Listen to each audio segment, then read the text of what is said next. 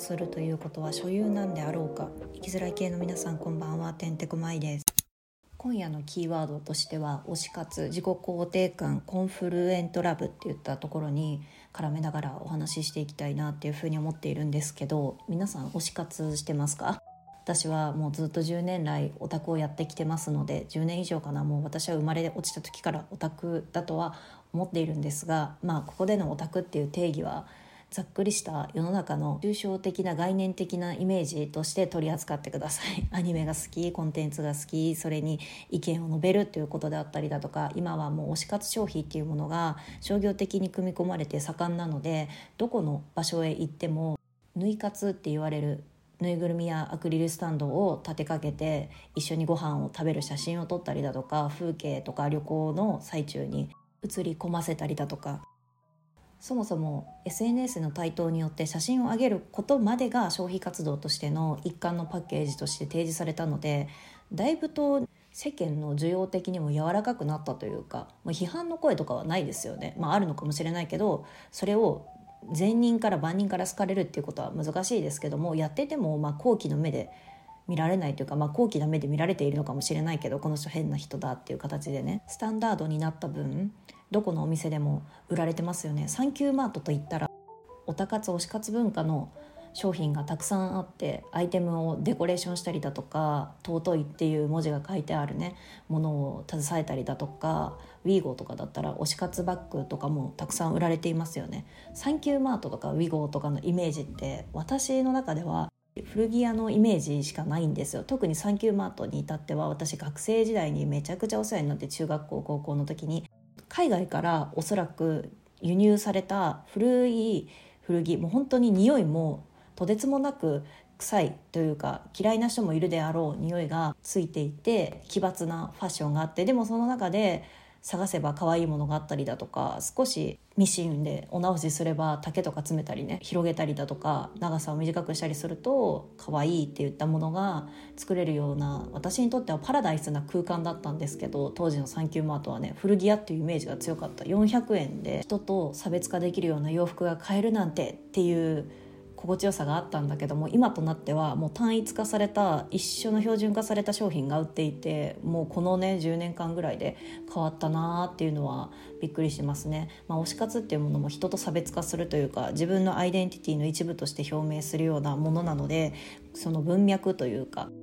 礎みたいなものは流れてはいるんでしょうけどもその誰かと差別化するっていうアイテムとしてはねあの古着屋だった時代のウィゴーとかサンキューマートっていうのが懐かしくありますよね。ところで推し活をするにあたって私の推し活のあり方っていうものをいくつかね「解けない夜に空想」でも話してるんですけども2023年11月現在私がね今思っている推し活オタ活っていうものを以前ちょっとノートにねちょろっと書いたんだけども、まあ、そこをね借用しながら考えていきたいなと思ってるんですがその自己肯定感を高めるために自己肯定してもらうために手っ取り早い手段が推し活だなっていうふうに思ったんですよ。で自己肯定が測れる場所ってじゃあどういったところなんだろうねって考えた時に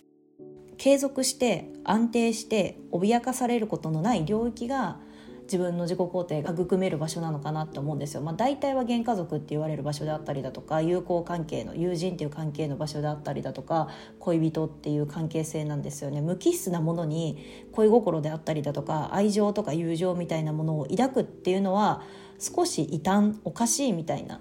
感じがありましたけどそれをもう取っ払って継続して安定して脅かされることない領域って人間が2人以上発生するっていうことは複雑化していくのは当たり前のことなんですよ。だって相手はこう自分が思うようにコントロールすることはできないから。そこで傷つきみたいなのは発生するんですけどもその傷つきみたいなものも自分の中に取り込んで内包して関わっていくのがその人と人との関係性の面白さであったりだとか傷から避けるっていうことは難しいことなんですよね。解毒というか自分の癒しい部分だったりだとか悩んできた部分だったりだとかっていうものをほぐしていく解きほぐしていくっていうのが関係性のいいあり方なんだけどもこの今の世の中って傷つきたくない若者が増えたとか若者じゃなかったとしても大人とか子供でもどの年齢層でも傷つきたくない人が増えたと思うんですよ。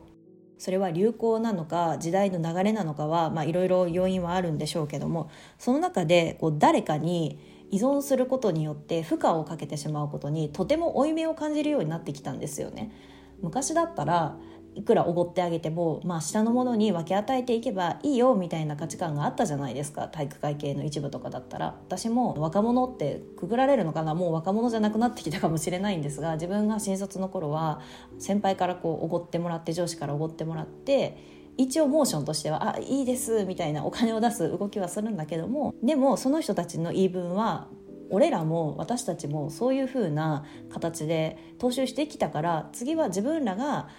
大きくなった時に先輩や上司になった時におごってあげなよみたいな。それがつながっていくっていうことだよ。継承していくってことだよ。みたいなニュアンスを含んで言われたことがあっておごることが当たり前だ論ですよね。でもそういったもうおごりおごられみたいな論はだいぶ撤廃されてきてその恋人感であっても上司部下感であってもそっちの方が対等でヘルシーだよねっていうのが蔓延してきたのでこの数年間でもだいぶ変わったじゃないですか。でその状態って依存している関係性とは一見見えないんですけども間間には自分に負荷をかけてもらっているっていう関係性はありますよね。でそこから解放されたのが推し活オタ活なんだろうなっていうのは私は思ってるんですよ。あなたと私っていう境界線がグレーなことが心地よい場面もあれば救われることもあるんだけどもムカつくとか安全で継続して脅かされない環境じゃない場合も発生しますよね。私はすごく今心地よく過ごしているけどもじゃあ相手は少し嫌なことがあって外部でここの関係性じゃないところ例えば私たちの夫婦間とかで取り上げてくるのであれば私と夫っていう関係性の中には一つのあの環境が発生してるけども私は私の別のコミュニティがあるし夫は夫のまた別のコミュニティがあるので私が今健康に過ごしていたとしても夫が別の外部で例えば職場とかあったり友情であったりだとかっていうところで問題が発生した時に困り感を抱いてその私と夫っていう関係性のところに持ち込んでくるケースもあるんですよ。明瞭に引くことができないでもこの2次元特に推し活っていうと、まあ、アイドルっていう分野もほぼ2次元に近いものがあると思うんだけど触れられないっていう境界線があるっていうところに関してはあなたと私っていう境界線がすごい明瞭に作られているんですよね。で特にアニメとかいったものっていうものは作者側っていうのが物語ストーリーであったりだとかキャラクター設定とかを作っているので不変さを持っているんですよ。変わらないものとして存在してるんですよ。でも2次元なのでいくらでも自分の妄想の中で可変をすることが可能なんですよね。その妄想することって誰かを愛すとか誰かを好きになるっていうこともそうだし友達に裏切られたとか友達に悪いことをしてしまったなっていう後悔の念も妄想の一部だと思うんだけど対友人とか対先輩後輩とか恋人に関してもそういった妄想的な部分は取り込められるんですよね。いわゆる妄想みたいなところで傷ついてる部分もあったりだとか妄想が暴走して良くない方面に行ったりだとかもするんだけどもでも二次元は触れることができないからそう傷つけないであろうっていう前提のもとを可変することができるんですよ。要は手っ取り早いところで言うと夢女子とか BL とかカップリングとかそういったところを持ち出して本来ならば生身の人間でそれをやってしまうと傷ついてしまうかもしれないけども2次元だからまあ2.5次元だから触れられる関係じゃないから明瞭に惹かれているから大丈夫だろう。誰も傷つけることがなく消化できるだろう消費できるだろうっていうところに心地よさみたいなのがあってムーブメントになったのかなブームになったのかなっていうのは私はねぼんやり思ってるんですよ。だから推し活イコールオタ活イコール好きとか恋愛感情ではないって私がずっと思い続けてるのはここにつながってくるのかなというのは思うんですよね。ただこう自分が傷つかないために手っ取り早く安定して継続して脅かされない環境で自己肯定が図れる手段として妄想の中で気持ちよい環境で心地よい環境で過ごせるしあらかじめ決められていた物語を焼き直しした感情の追体験みたいなものに私たちって気持ちよさを感じると思うんですよね。何か経験したことあるなとか見たことあるなとか。でもそれが続くと結構嫌になってくるんだけど例えばインスタグラムで見た海外の景色が素敵だったからここの海外に行きたいっていう願望が発生してで実際行ってみたらああそんなことでもなかったなっていう感情もあれば予想以上だった。インスタグラムで見た映像以上だったっていうところに興奮を感じたりもするんだけども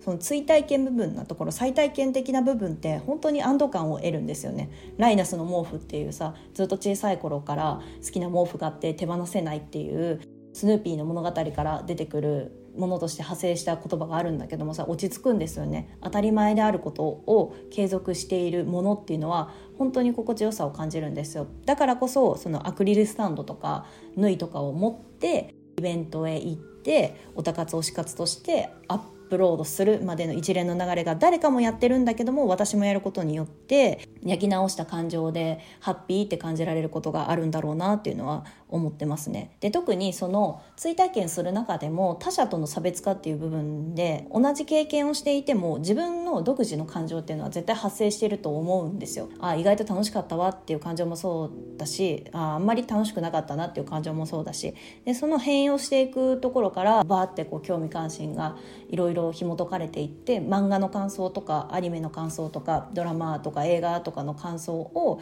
人の意見を聞く面白さってここですよね。自分は同じ物語を同じ眼差しを見て向けていたはずなのにこの人は A さんは違う意見を述べるんだ B さんは違う意見を述べるんだっていうところで誰かが話した誰かの物語の誰かの話した感想っていうところに興味関心を抱くんだろうなっていうのを思います。ここの部分でも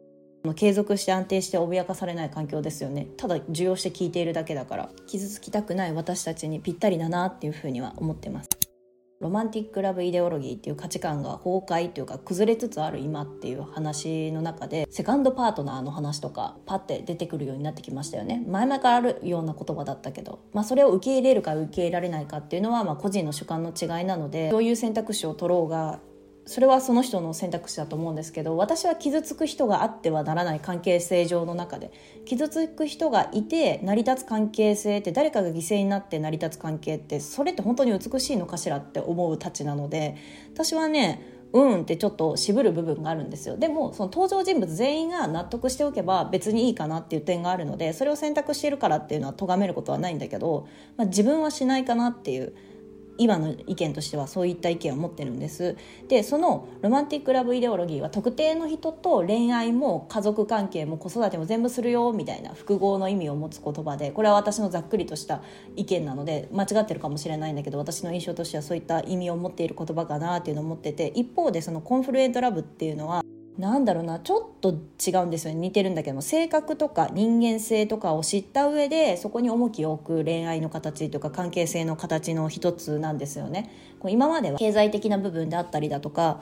精神的な部分だったりだとか、まあ、家族っていう形って法的合意でなされる形の一つだと思うので法的拘束力がある形ですよね家族ってそういったところで結びがちだったけどももうそこからも解放というかそこに精神的な満足感を得るんではなくて純粋な関係の中でその関係性の意味を見出すことによって継続していくことを、まあ、コンフルエントラブって言うんです。だからある種こう一時的なものっていう風な解釈の仕方もあってでもこの今の世の中の傷つきたくない私たちの中ではこのコンフルエントラブ的な考えっていうものが広まってますよね。傷つきたくないけど自分を受け入れてほしい。傷つきたくないけど相手に自分の無防備さを知ってほしい。で自分は何も持っていないけども相手に評価されてほしいっていうところ。っていうのはこの時代にマッチングする形なのかなっていうのは思ってます。その絶対的な愛とか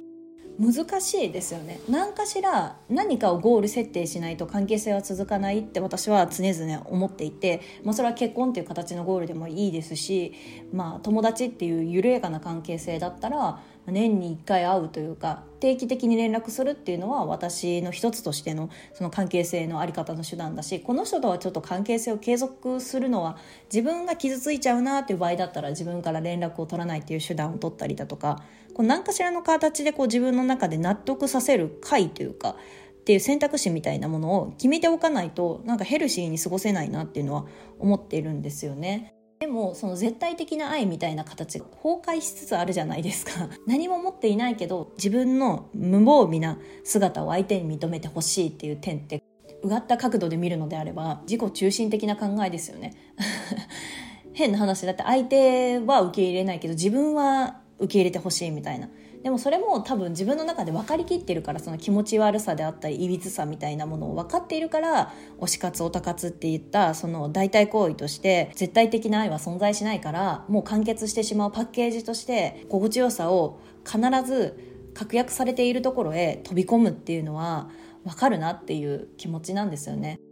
だって対価が明瞭じゃないですかまあある意味お金をかければかけるほど愛が返ってこないっていう一面もあるんだけど二次元に関しては私は理解しがたいんだけど同じグッズをすごく集める裁断をするとかそういったの二次元的なオタクのファンの間で一部の層がね熱狂的にそういったハマり方をしている層もあるんですよ、まあ、今となってはだいぶ少なくなったのかな。もう少し23年前ぐらいの方がもうちょっとそういったコンテンツは熱かったのかなって思うんだけど、まあ、コロナ禍っていうのもあってそのお金を使う場所がなかったから家っていったテイホームという形で家っていったところで使わなきゃいけないから他人と差別化するためにどこにも行けないインスタグラムにどこどこ旅行行ってきましたっていうのもバッシングが来るじゃあそのオタ活推し活っていうところで自分はこれだけ相手に対してまあ二次元に対して愛情を持っているんだっていうのを数値として個数として表すっていう意味でたくさん同じ缶バッジを買ったりだとか同じフィギュアを買ったりだとかみたいな消費のされ方はされていましたよね。それってさ他者から見たら「わあすごいね」とか、まあ、どん引かれる形もあるかもしれないけど同じ領域にとどまっている人間だったら「すごいね」とか「ああそんなにもお金を割くことができるんだ」っていう愛情をこう数値化して分かりやすく示すことによって誰かとね差別化を図ることができていたじゃないですか。でそこで優位性を獲得できる。私は他の人と比べてこんだけお金を割いてるんだつぎ込んでいるんだっていうところでそれで錯覚しているわけですよね。自分自身はこれだけ愛情があるんだ。そこで自己肯定を図ってだから対価が明瞭なんですよね。お金を払えば払うほど肯定されていくような気分になっていく。まあそれは本当にまやかしなんだけども良くない姿ではあるんだけどもね。とか BL とか夢女子って言われる類の人間って空想とか妄想の世界で繰り広げられていくので、まあ、それって本当にそのキャラクターなのっていう話になってくるんだけども可変っていうか動かしている時点でね。でもキャラクター設定その外観であったりだとか性格であったりだとか口調っていったものの記号的なものは借用してきるので、まあ、その人って錯覚することができるんでしょうね。まあ、そこで非恋って言われる、まあ、あえてそこで失恋してこう傷ついて自分を自己肯定高めていくっていう謎のシステムもそういった経験が好きな人もいればもう本当にハッピーエンドっていう形で自分の特定な好きな二次元のキャラクターと一緒に幸せになりましたとさっていう形でこう自己肯定を満たしていったりだとかもう本当明瞭なんですよ。話がわかるじゃないですか。そのピクシブって言われるとこで夢小説とかその夢小説っていうと結構センシティブなトピックなので名前を変える小説誰かの記号を借りてきて名前を借りている小説っていう風な体で取ってるみたいなんだけども昔は個人的なホームページで行われていってるのが盛んだったんだけどももう平成も終わりぐらいになった時からそういうピクシブっていった結構大きな媒体でも可能になってグレーなゾーンであったものがむしろ商業的なものとして成り立つようになった、まあ、不思議さとかもあるんだけどずっとそういった沼とかに見てきた人間としてはね。でもそれって結構加害的な行為なんですよね。誰かが作ったものを可変してだからそこで幸福を得ているっていうのは結構グレー的なもの。それこそコスプレイヤーとかも今までは外に触れないように検索よけとかそういった形でやってきたにもかかわらずこう自己のアイデンティティとか自分の自己肯定を図るものとして中の人とかこう注意書きとかねやっている文化も分かってる人はやる人もいるんだけど今流行しているホットな話題のところで入ってきた人たちって中の人とかそういった文化みたいなのがこういまいちこう明瞭じゃないところの人からすると何それみたいな文化があるんですよ。でもそこの加害性みたいな部分もこう二次創作って言われる類ですよね。こう向き合っていかなければならない。でもその二次創作からハマっていくファンとかも増えてきたのでそこの相互性っていうのつながり合いみたいなものも見直されているような時期に入ってるんだろうなこの令和5年はっていうのはオタ活推し活がこのブームになることによって一時的なものだから本当の原作から入るんじゃなくて二次的な創作から恋焦がれてハマっていく人も多いっていうのを聞いている中でまた見直していくというか深まっていくところなんだろうなっていうのを思いますね。とにかく今になっては SNS の普及によって変わってきた部分が大きくてコスプレイヤーで〇〇さんが〇〇のキャラクターをしていたから〇〇っていう原作を好きになりましたっていうコメントとか見てるとそういった導入の仕方もあるんだっていうのにこう古のオタクはびっくりするわけですよね。私たちとしては私たちって主語がでかすぎるんだけどもその作品のそのキャラクターが好きすぎるがゆえに二次創作をしたりだとかそういった順序の成り立ちだったんだけども導入の仕方がまず二次創作から入ってくるんだ原作からじゃなくてっていう驚きの部分だったりだとかまだまだオタク文化っていったものというよりかアニメというか二次元に今回は限定してお話しさせてもらったんですけど自分が二次元にはまってきたタイプのオタクなので広がりっていうものはまだまだたくさんあるよなっていうのは面白いなっていうふうには思っています。今夜はオタ活推し活っていった部分から自己肯定の測り方コンフルエントラブっていったところを絡めながら話してきた回となりました。傷つきたくないんですよね。消費する上で無駄にはしたくないしお金的な金銭的な部分でもそうだし自分がハマったことによって間違いだったっていうレッテルを貼りたくないわけですよね。自分が好きになってきたものって無下されたくないというか、ね、なかったものにしたくないじゃないですか。だってそれが自分選び取ってきたものだから。そういったところで逃げるっていうことはさ消極的なんだけども傷つかないために逃げるために流行ってきたものっていうのを話題になってるからそこをね見ていくと結構面白いなって思いました。ここまで聞いてくださった皆さんありがとうございます。また次回もお聞きしていただけるとお会いできると嬉しいです。おやすみなさい。バイバイ。